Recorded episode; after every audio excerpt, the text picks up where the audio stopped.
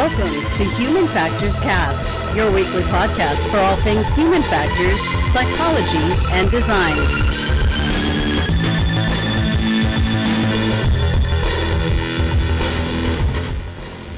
Hey, it's episode 180. Today is September 10th, 2020. This is Human Factors Cast. I'm your host, Nick Rome. I'm joined by Mr. Blake Arnsdorff.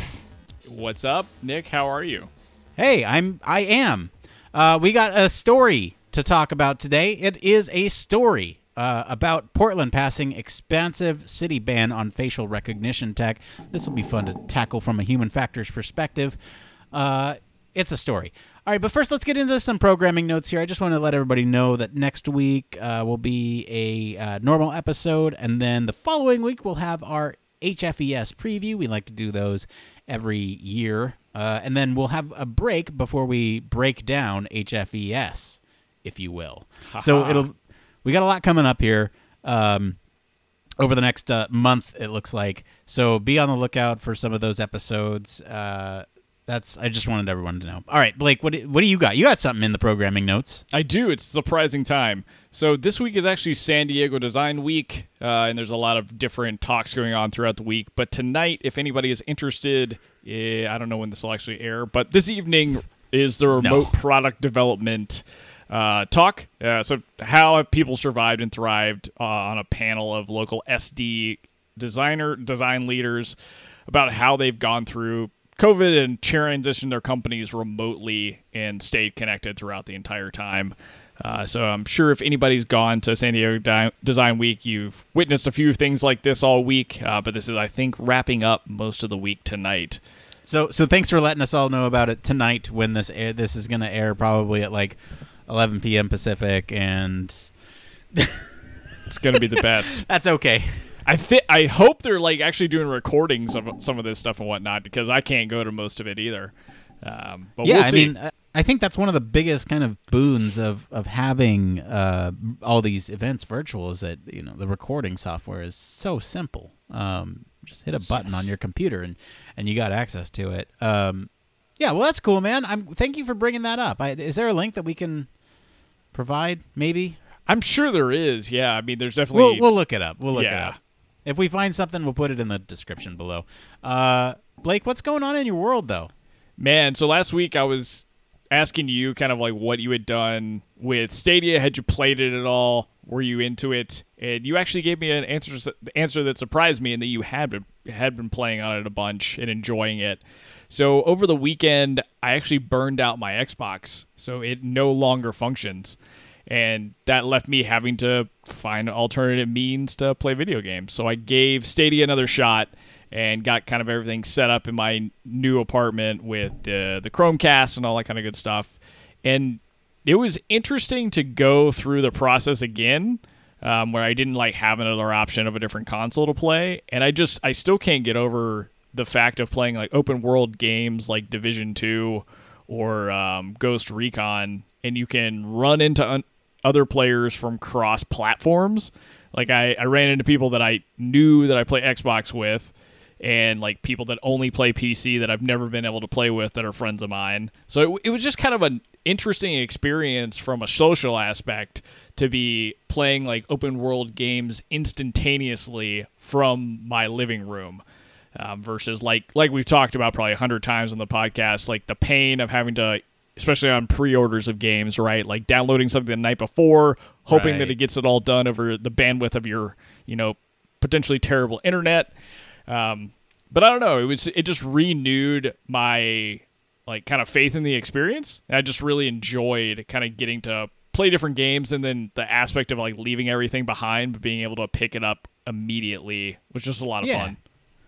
and and you the the nice thing the thing that I guess is like most appealing to me is if you go over to a relative's house, you know, you can go and as long as they have a Chromecast, you can be like, "Look, I'm just gonna. Do you mind if I have the TV for a couple minutes? You know, I'm gonna play."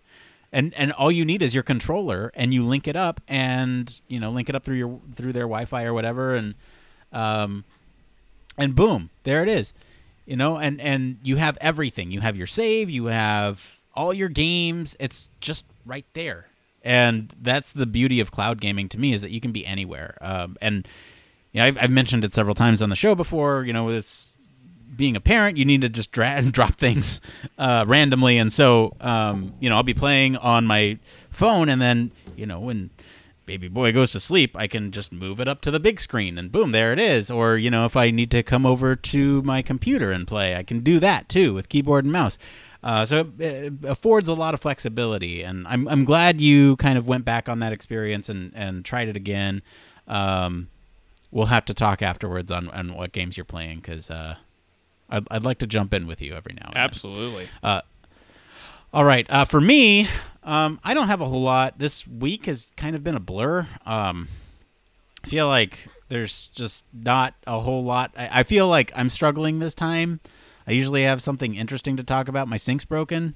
I don't know. There's like I can't figure it out. It's the trial and error of trying to uh, fix a garbage disposal. I don't know. There's not Those much. things are the I worst. to have to take apart and put back together. I I hate sinks and all Uh, the all the things that come with it. Yeah, that's that's my life right now. Aside from that, it was a pretty uh, pretty quiet week actually.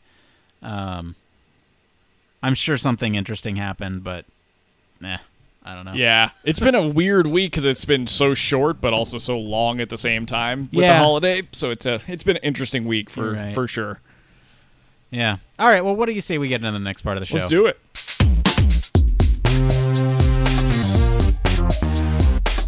All right, this is the part of the show all about human factors news. This is where we break down everything related to the field of human factors. And this week, we have a little bit of privacy, a little bit of technology. Uh, you know, why, why don't we go ahead and get into what we got up first there? Yeah, so privacy big time this week. So Portland's actually passing an expansive city ban on facial recognition technology. So the Portal the City Council of Portland, Oregon passed legislation last week that's widely regarded as the most aggressive municipal ban on facial recognition technology so far. Through a pair of ordinances, Portland will both prohibit city bureaus from using the controversial technology and stop private companies from employing it in public areas. Oakland, San Francisco, and Boston have all banned their governments from using facial recognition tech, but Portland's ban on corporate uses in public spaces breaks new ground. So the draft ordinance proposing the private ban cities the city for cities risk the fact of biasing people against black people, women, older people baked into these facial recognition systems and that's the crux of the worry here. So evidence of bias in these systems has been widely observed by researchers and even by the US federal government in a study published late last year. Known flaws in these systems can lead to false positives with serious consequences for given facial recognition law enforcement applications. So there's a lot un- to unpack there, but it's a I don't know, Nick. This this is kind of a it's not as like deep into the technology breakdown as we typically go. It's much more talking about legislation, but I feel like with a lot of the emerging technology we're we're seeing now and we'll continue to see with things like AI, the how you regulate it and put legislation for or against it is going to become really important and i think it'll even uh, impact where people decide to live based on the type of technology that's allowed and in what capacity uh, so I, I think we're kind of seeing an early or an early on sign of what this is going to look like but let me hear your take on what you think about all this This is great. excellent That's my take. Uh, no, okay. So let's let's break this down, right? So we've talked multiple times about bias in technology, and especially with algorithms, and that's what facial recognition is built on: is an algorithm um, that approximates a user's facial features and matches them up with a database. Whether that database comes from, you know, and, and there's a lot of controversy about databases themselves, right? Do you get it from public databases like driver's licenses and mugshots? Um, and if you get it from things like prison systems, then there's a higher likelihood to falsely accuse people of or, or falsely identify people as those inmates, right? And so there's there's a lot of issues with facial um, recognition, uh, e- e- even at the local level on your phone, right? If if you have a sibling that has a face that's very similar to yours, they could perhaps just you know open up their open up your phone with their face so there, it's all over and uh, technology is not there this is one of the things where it's like uh, I, I think we talked about it last week on the show a little bit, where technology is kind of with the Neuralink stuff, where technology is kind of getting further out there than um, than we can kind of keep up with the ethics and legislation behind it. You know. Um, so so that's interesting to me that they are. It's almost like the opposite in this case, where we're trying to get ahead of the technology because we know it's no good at this point in time, uh, and that's what this ban is for. Um, the fact that they are banning corporate uh, use of facial technology is very interesting to me. Um, that to me is almost like uh, a, a, damnation for any potential uh, companies that want to, you know, use Portland as a home base to operate in that that focus on that. So it's it's like that to me is almost like a "don't come here, we don't want you" um, statement. Definitely. So, yeah. I, you know, and I, I know they mentioned like uh, San Francisco in here as well, didn't they? Yeah, San Fran, Oakland, and Boston. Oakland, yeah, other cities that have done the same. Um, and with more and more of these big cities doing this, uh, I, I, wonder when it will cross over to a law of the land uh, rather than a just a localized instance. Because, um, especially in this case, since this is the most sweeping, uh, largest ban on facial recognition tech that any city has done, it'll be curious to see kind of what the effects of this are from both a private and corporate perspective and uh, you know, and see how that goes. And we can use these models as a, a basis for a national uh, level ban on this type of technology. And then there's more issues, but I'll stop there, and and we can talk about those other issues in a minute. But uh, anything I said there kind of spark anything? Well, it's so I think this is both like a, a great and a bad thing at the same time. Um, great in that I think it's it's awesome that at a local level, uh, cities are able to make not only the choice about like for private sector. I was actually surprised that this was more about the private sector banning than it was like at a law enforcement or federal level, whatever it may be. Um, and so it's interesting that we're seeing that ban, but I think it makes a lot of sense, especially in some of these bigger cities that have a lot more tech in them and so they may have a lot more companies that want to use this. But it's just it's one of these instances, kind of like in the similar vein of Neuralink, like where there's something with so much consequence behind it, like like facial recognition software being used to put people in jail or to you know uh, make it so they can be interviewed by law enforcement or just have negative effects in general. I just think it's not at a place where the technology is honed in enough or maybe the the reality is the data that's feeding it is not accurate enough um, that it just it's too dangerous in that case to put it out there because it could ruin people's lives in a lot of ways. Um, the the downside, of course, is a lot of these systems are not going to grow as rapidly as if right. they're deployed in the world. But at the same time, I mean, it doesn't mean that you can't use. Um, I think use the com- use the facial recognition technology within your own company like if you're some if you're a company that's like trying to dive into that domain what does it look like in the workplace? What kind of you know applications does it have there?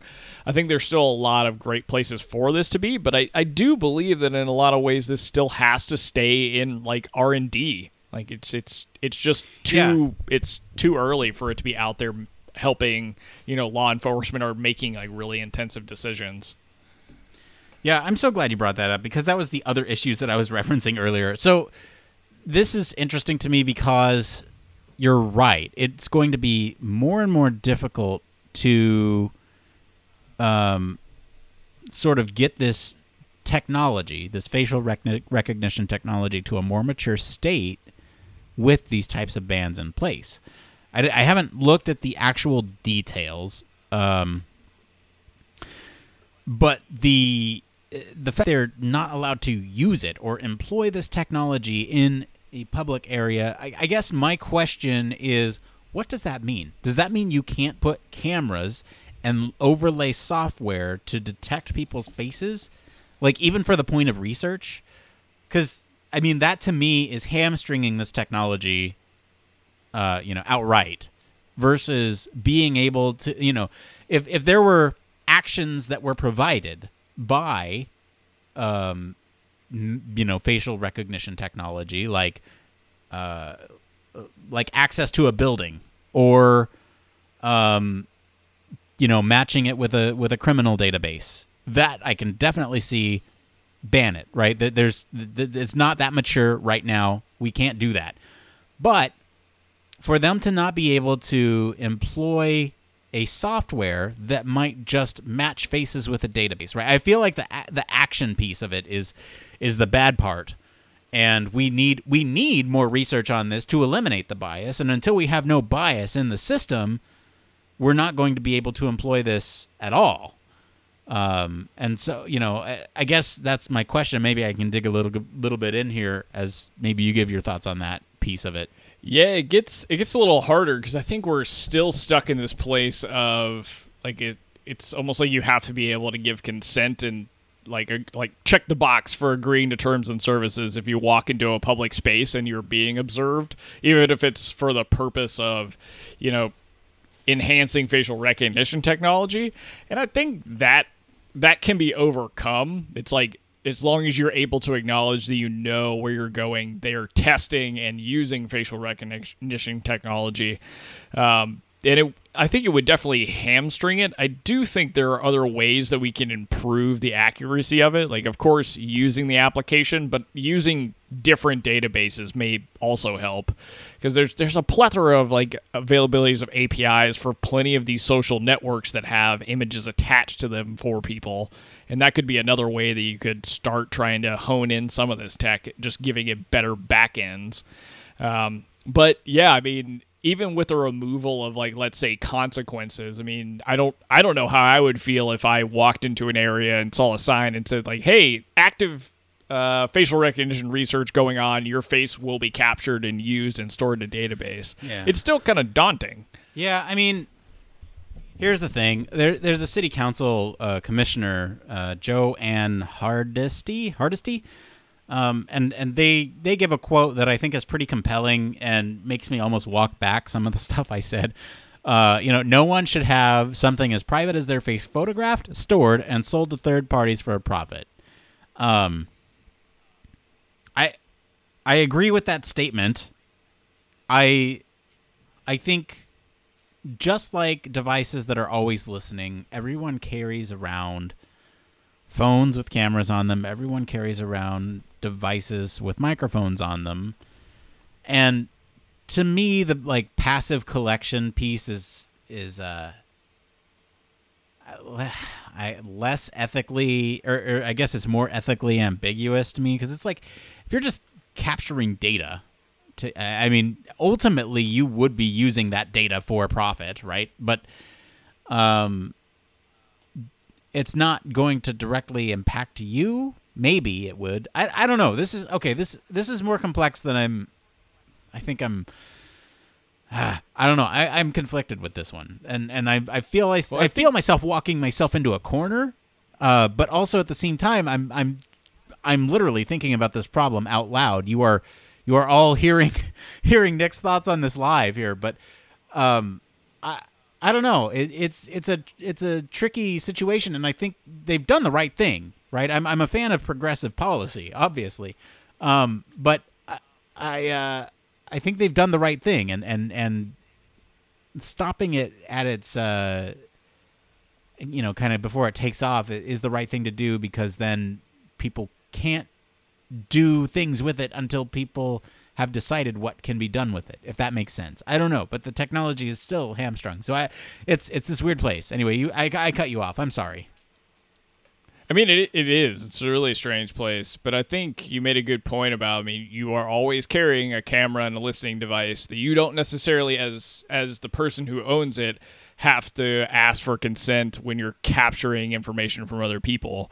But I think the the difference there is is a lot of us consent to put a phone in our pockets or to carry it around or whatever it may be. Uh, so I think there therein lies a lot of the difference, and I, I still don't think that we fully understand the the amount of data that's collected by our our always listening devices. um, and maybe even where it's used. I have no idea. Um, but I, th- I think you're right. This is a good place to kind of draw the line uh, between two things of like selling your data for profit, which I think which has gotten a lot of companies in trouble over the past year or two, um, but also stopping putting allowing something that's so brand new to have severe consequences on your life or just on your well being. Um, because again, I think there's a giant cybersecurity risk too when you have these kind of facial recognition databases and then leveraging them, you know, in ways that you didn't intend, um, that can again impact somebody else's life or whatever it may be. So I think it's a good choice. I do agree with you. I have no idea what this means for the technology. Obviously, it's not going to stop being used everywhere, and I think there's there are ways to keep it kind of in a research world. And I think a lot of the bigger companies that are focusing on this have enough, you know, bandwidth to actually do real studies in house that could simulate some of the things they want from the real world. Yeah. Uh, but I don't know. I think it's a I think it's a great one. Yeah, and I want to offer another sort of point that's I guess close to home for us. So I don't know if you saw the news, uh, but the mayor of San Diego um, kind of is postponing. We talked about this on the show uh, weeks ago. These smart streetlights with the cameras. Yeah. Uh, they're they're basically postponing using them, um, and so, so it, for the same civil liberty concerns, right? Um, and I think we were pretty jazzed on this a while back, but the more we talk about this this issue of of uh, you know civil liberties and and and rights, people's rights to you know basically live free without being surveilled. Um, I think uh, I, I agree with this decision. Um, these these smart lights here in San Diego, they were a thirty million dollar, uh, basically, you know, that was a thirty million dollar investment, and we just up and said, nope, we can't do this right now. Um, and I think that's the right choice. You know, uh, data was collected with them, Yeah. but at the same time, it's like uh, apparently they're you know police and uh, other entities are not allowed to use them right now, so that's good. Um, so I, I think you know we're seeing a bunch of wins right now for privacy. We're seeing a bunch of wins right now for um, this facial recognition tech and surveillance, just in general, uh, kind of losing the fight against civil liberties, and that's nice. I, I think that's good in in the long run, um, and I think it's it's absolutely the right thing to do now. It's just a matter of when we get there, when the technology is good enough, what do we do with it then? And I think that's that's a conversation for another time. Yeah, I think that's the bigger point because the technology will will grow and it'll get better and it'll get there. It may not do it at this at the speed or scale that people would like to see it do that. People that have like you know invested the money or you know cities that that have street lights like this, like San Diego does. Um, but it it's ultimately becomes that conversation of ethics that I think is going to keep growing in the like the technical field. It'll be a a very philosophical discussion, right, of how you take these really intensive pieces of technology and not just integrate them into somebody's life, but what do you allow that the technology to be used for, and what does that look like from the ethics perspective? Yeah, I I I really like this story. I think you did a good job with picking this one. It's a nice one. It's interesting. And you thought we wouldn't talk about this one for very long. All right. Well, I just want to That's I just want to thank all of our friends over at TechCrunch for our news story this week. If you want to follow along, we do post links to the original articles in our Slack as we find them. So join us over there for more discussion on these. Uh, we're going to take a quick break, and then uh, we'll be back to see what's going on in the human factors community. Human Factors Cast strives to bring you the best in human factors chatter every week. We pack news, interviews, reviews, and overall fun conversations into each and every product that we put our seal of approval on. But we can't do it without you. You see, the Human Factors Cast network is 100% listener supported. All the funds that go into running this show come from the listeners. That's why we're giving back to our supporters on Patreon, now more than ever. Pledges start at just $1 per month and include rewards like 24 7 access to our exclusive Human Factors Cast Slack channel, personalized professional reviews, and Human Factors Cast Infinite, a Patreon only podcast where the topic is human factors, etc. We're always updating our rewards, so stop by patreon.com slash humanfactorscast to see what support level may be right for you. Thank you all, and remember, it depends. All right, and we're back. The Patreon. It is chugging. Blake and I just made a big push to make sure that we were uh, not going to be. We have a lot of stuff coming up during the like next couple months, and we just wanted to make sure that we had a lot of content ready to go, so that way we didn't get behind on it. We just made a big push. How many episodes did we just produce? Uh, over fifty. We've had over 50, but hang on. In this in this last push, I'm just checking right now. In this last push, we just made over 24 episodes. That's half a year's of content. It'll it'll be there waiting for you when you're ready. Well, yeah, w- when the time comes. We have we have stuff scheduled out through like the middle of next year at this point. It's kind of crazy. It's kind of nuts. We were trying to do the rolling one year ahead of everything. We kind of got behind. Um, but yeah, the Human Factors Minute is just insane. That's what we're talking about here. We're talking about Human Factors Minute. It's a project that Blake and I are very proud of. Uh, we have a ton of episodes in the bank and uh, more to come for our Patreon subscribers. Uh, this is a weekly episode that kind of breaks down uh, a topic, a conference, a, a area, a slice of human factors. It is literally a human factors minute, or sometimes a minute and a half, and in some extreme cases, a minute and 59 seconds. I don't think we've had any of those air yet, but but they they are very concentrated uh, little bites of human factors that um, are great for if, if any of our, our listeners are instructors. They're great for you know classroom content. We have a bunch of them up there.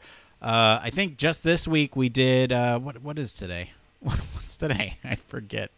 I'm losing my mind. September okay, this week we did children's issues. Check that out.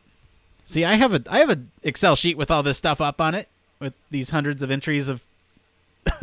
we have 176 planned episodes. We haven't recorded all of them, but we that's like three years of content, man. So much stuff. That that actually the children issues one was really cool, and I think why the project's been so fun for me is there's so much. Like I've been a human factors practitioner or UX designer for years now, but there's so much to go back and learn, and like it's cool to in to really kind of immerse yourself in the human factors field and all the things that are possible through just you know one domain of human fa- or of psychology and engineering. So it's a it's a it's a cool thing to go back and just learn all the things that you could possibly do and all the hands that HFES and all these different technical groups have in the world in terms of research. They yeah, I think it was towards the beginning when we were producing that that very first batch of everything that we did the Chernobyl mini series, and that one was uh that one was fun. Uh, so that one actually runs through the end of the first year of Human Factors Minute and into the second year. Uh, but it ended up being six parts because we couldn't fit it all into one minute. And I like those. I like those ones that explore the history of something. Um, and so it's uh and like certain events that happen because there are different slices of that event that you can take.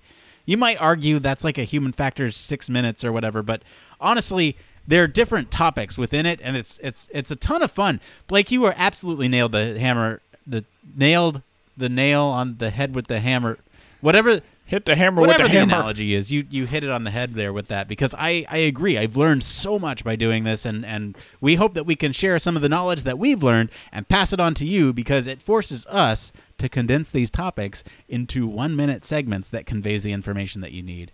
Uh, so. If, if that's something you're interested in, go check us out on Patreon. We really appreciate all the support. Uh, those of you uh, who have given us support in any way, we, we really appreciate it. It really kind of helps keep the lights on over here.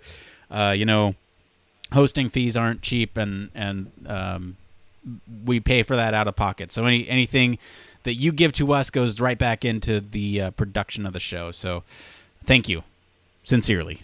It's been a while since I I done my sappy soapbox. Thank you for our Patreons.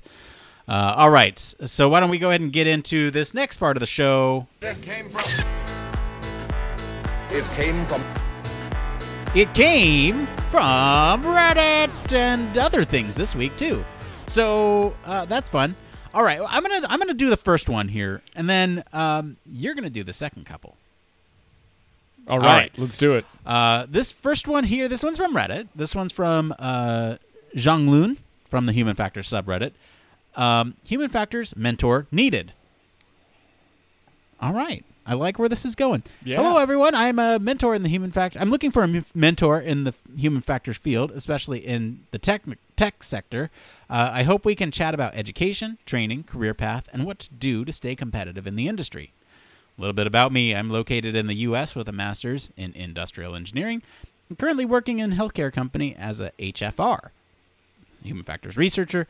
Uh, this is my first job, so I'm still very new to the human factors field. So I just want to know more about the field and career progression. Uh, please shoot me a personal message if you are interested in talking to me. So anyone on the show, go message this guy or girl or this person. There you go. Do it.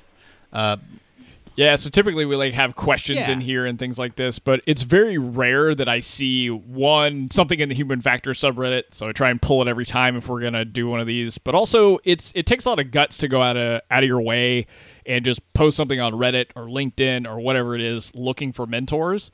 Um, and I know it's one of those things that can be really rewarding, both as somebody who needs a mentor, but it also can be a, re- a rewarding experience to kind of become a teacher or, or try and translate some of the knowledge people have gained. And I know there are a lot of talented human factors practitioners that do, thankfully, listen to our show. So if this is something you are interested in, I know. Nick, we put we post links to the Reddit posts in our like descriptions and stuff like We do. that, don't we?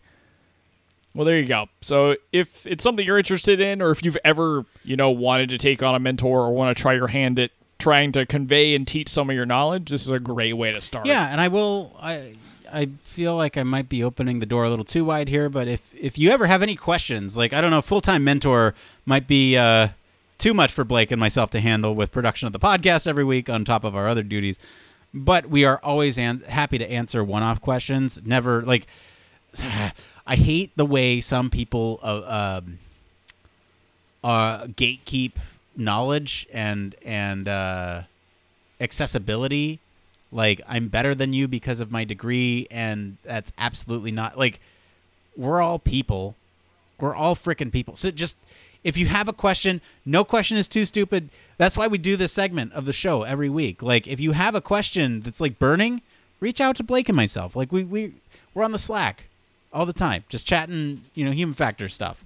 Uh, you know, and and feel like we're pretty approachable anyway. If if we're in your ear holes and you're listening to us on a weekly basis, um, you know, we, we kind of want to hear back from you too. So if you have questions, even if they're one offs, like little things like how much should I be asking for my first job? Like that's that's a tough question to ask to know your value, right? Especially if you've been working minimum wage jobs until out of outside your master program. That's something that for me was a challenge. And then and then I didn't even realize what I was worth, right? And so that's it's a big question. So yes, ask those types of questions. We're happy to answer whatever you know from based on our experience, and we might have uh, connections with other people that might help you out too. So reach out to us. I, I guess that's that's the moral of the story here with human factors. And and if you are in a place of privilege, have had many years in the field, um, offer your services to somebody. I think you're very right, Blake. It can be ver both rewarding for the mentor and the mentee. So, yeah, do it. Yeah, and there's no time like now to pay it back too, because there are a lot of people out there that are juniors in a bunch of different fields, whether it's UX, human factors, UX research, whatever it may be. So it's a good time to pay it It's a back. good time. All right, Blake, you put two more in here, um, and I want you to talk about these ones because these are really cool.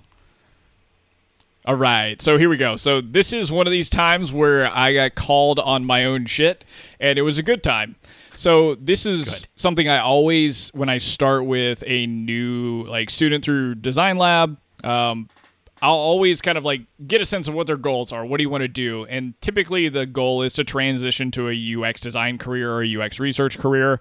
Um, and the biggest thing for me that I try and get people to do up front, like even when you feel like you don't have any skills, all you've got is interest in the field, is to start networking. Now, I had a student last night ask me, "Well, okay, you've you've said this to me a couple times. I I want to get started, but what does it actually mean when you say that?"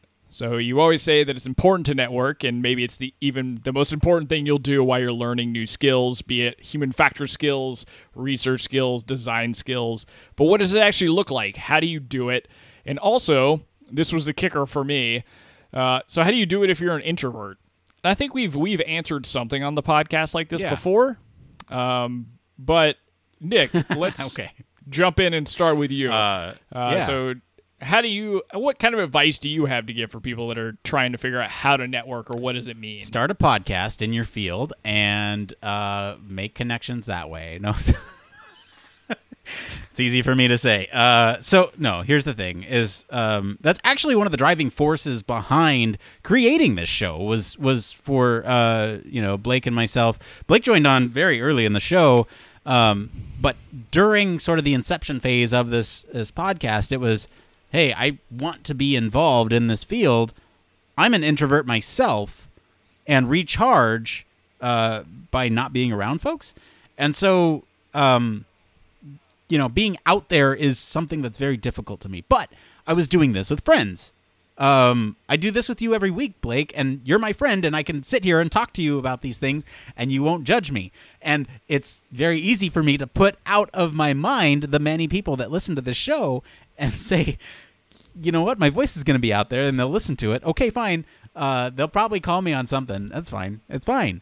But in the moment, it's just me and you BSing about human factors. Um, now, how this relates to networking, obviously, Blake and myself have been very fortunate uh, through the outlet of the podcast to be connected with many people um, in organizations that are relevant to human factors uh, and have had many opportunities to sit and chat with folks.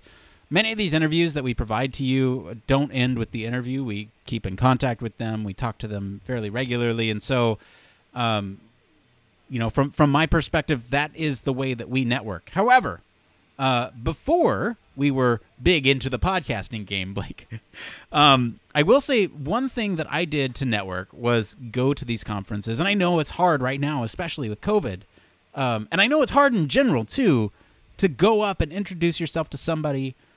But the biggest thing that I can recommend to you is either if, if there's a paper that you have read that resonates with you, that's in your field of study, um, the, reach out to the author. The, the author would love to talk to you about it, especially if you have absolutely. And, and here's here's a pro tip that I was taught by my advisor: mess shit up when you send them an email, because they will love to correct you. Be like, absolutely. Hey, my understanding yeah. of this was A plus B equals C. And I'm like, no, no, no, no, no. a C minus A equals B, and it's very different, and here's why. so that's what you do. You mess it up so that way, and then you have a conversation.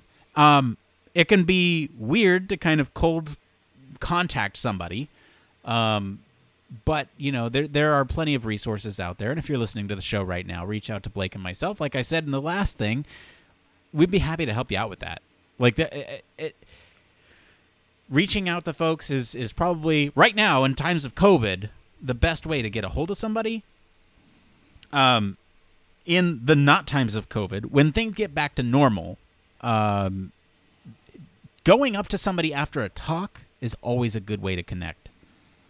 Be like, hey, this thing that you said uh, really resonated with me. Like, you know, I'll go up to people who give VR talks and I'll sit and BS with them for a couple minutes after. And I've actually gone out for drinks with people afterwards. You know, it's it's a good time. Um, and they're your people.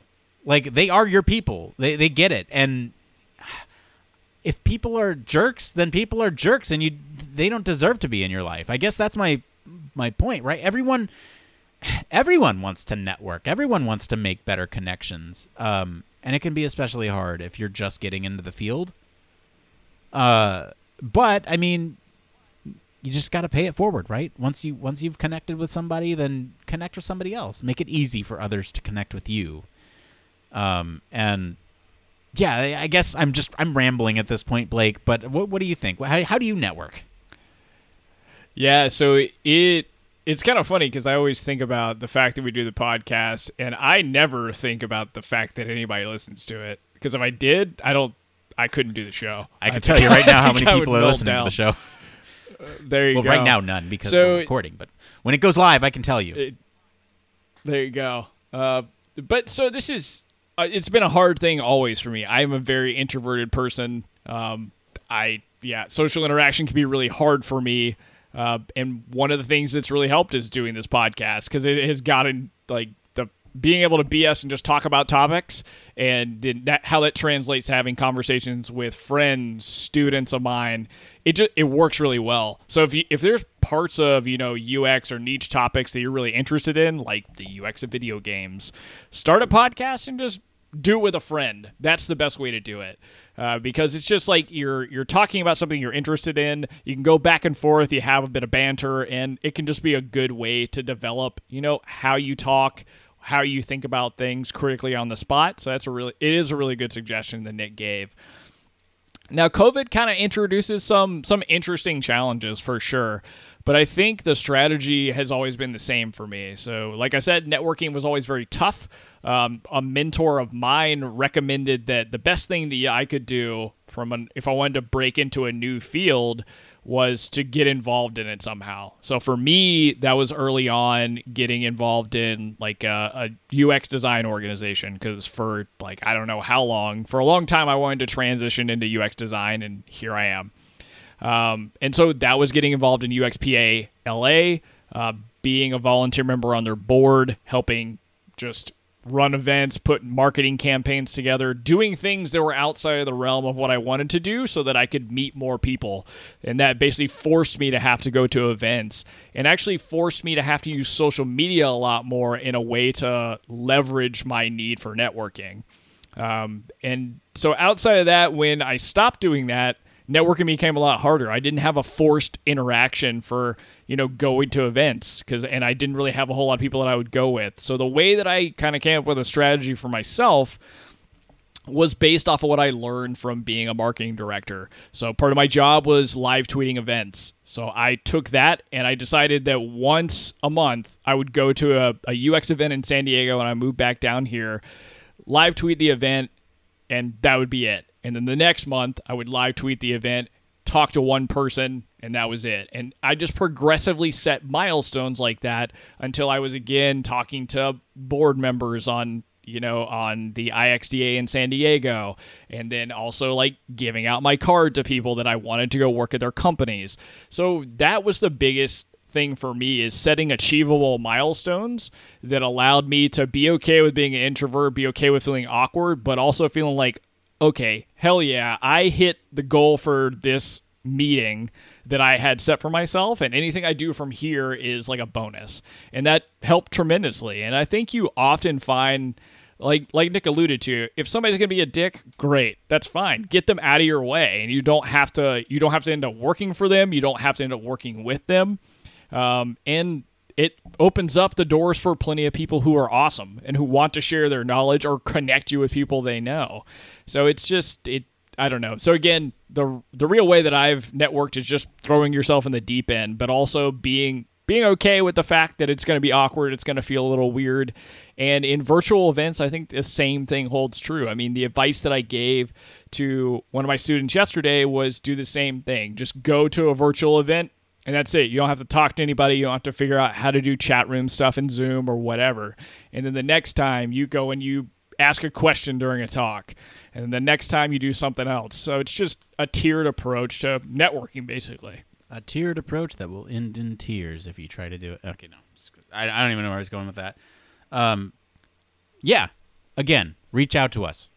I'm I'm offering that on the on the show. So I hope I hope we our Absolutely. inboxes aren't aren't uh, flooded. Anyway, uh, you have one more thing in here that you thought was neat, and I thought this was neat too. Uh, we want to talk about it? Yeah, that's right. So again, I work with a lot of junior UX designers, but I think this applies to anybody that is kind of building their UX or HF portfolio, um, whether it's design or research focused. So one of my students actually reached out to me because part of the design lab curriculum that I help out with, you have to actually uh, do a bunch of capstone projects, and it's offered for you to be able to work for other companies. And a lot of people will come to me asking, "How do I find like a nonprofit to work for, or whatever it may be?" And most of the time, I give them the same answer. It's just like a lot of networking, trying to ask people who know people, type of thing. Well, actually, there's a resource that's really good for this, and it's called uh, DesignGigsForGood.org, and we've actually got a link in the description for the podcast. Um, that is the designgigsforgood.org job board. So places that are looking for help, whether it's like volunteer, paid, whatever it may be. Uh, but I don't know. This is a great way to like either build a side hustle for yourself if there's like you know you want to help somebody with front end, you want to help do some design. But it's also a great way to you know build out that portfolio if you're trying to find like a, a full time job and you find yourself with some time. And it's it, it's a great way to give back to just your community in general and the user experience and human factors community as well. So just uh, another resource for you guys to check out during kind of a, a tough time I know for building you know portfolios and finding jobs. Yeah. All right. Well, it's a shorter. I, I think that's a great resource, man. That's, that's awesome. I'm glad somebody found something that you weren't aware of, and I wasn't aware of either. We always love surprises, pleasant surprises. Like Super short, show, short show tonight, man. This is what 40, 46 minutes or so. Yeah, yeah. We, I think we've been like super lucky with the banter for the past Yeah. couple of weeks. I think that's actually driven so much of the show. yeah, but uh, maybe next week we'll see. All right, well that's going to be it for today, everyone. Let us know what you guys think of the news story this week. You can, like I said earlier, you can join our discussion on our Slack or follow us on any of our social channels at H Factors Podcast. You can also email us, show at humanfactorscast.com. If you like what you hear and you want to support the show, you can do that in a couple different ways. You can always leave us a review on your podcast medium of choice, or if you're financially able, consider supporting us on Patreon. Uh, we like to give back to the people who support us on Patreon too, so you get something out of it as well. And of course, you can always reach us at our home on the web, humanfactorscast.com. I want to thank Mr. Blake Arnsdorff for being on the show today. Where can our listeners go and find you if they want to talk about ideas for how to banter on a podcast? Absolutely. You guys can always find me in the human Human Ca- Cactors human- Fast. human factors human factors cast slack at blake um, but uh, you can also find me across social media and linkedin As for me, I've been your host, Nick Panic Roome. You can find me across social media at Nick underscore Roome. Thanks again for tuning in to Human Cactors Fast. Until next time, it depends. it depends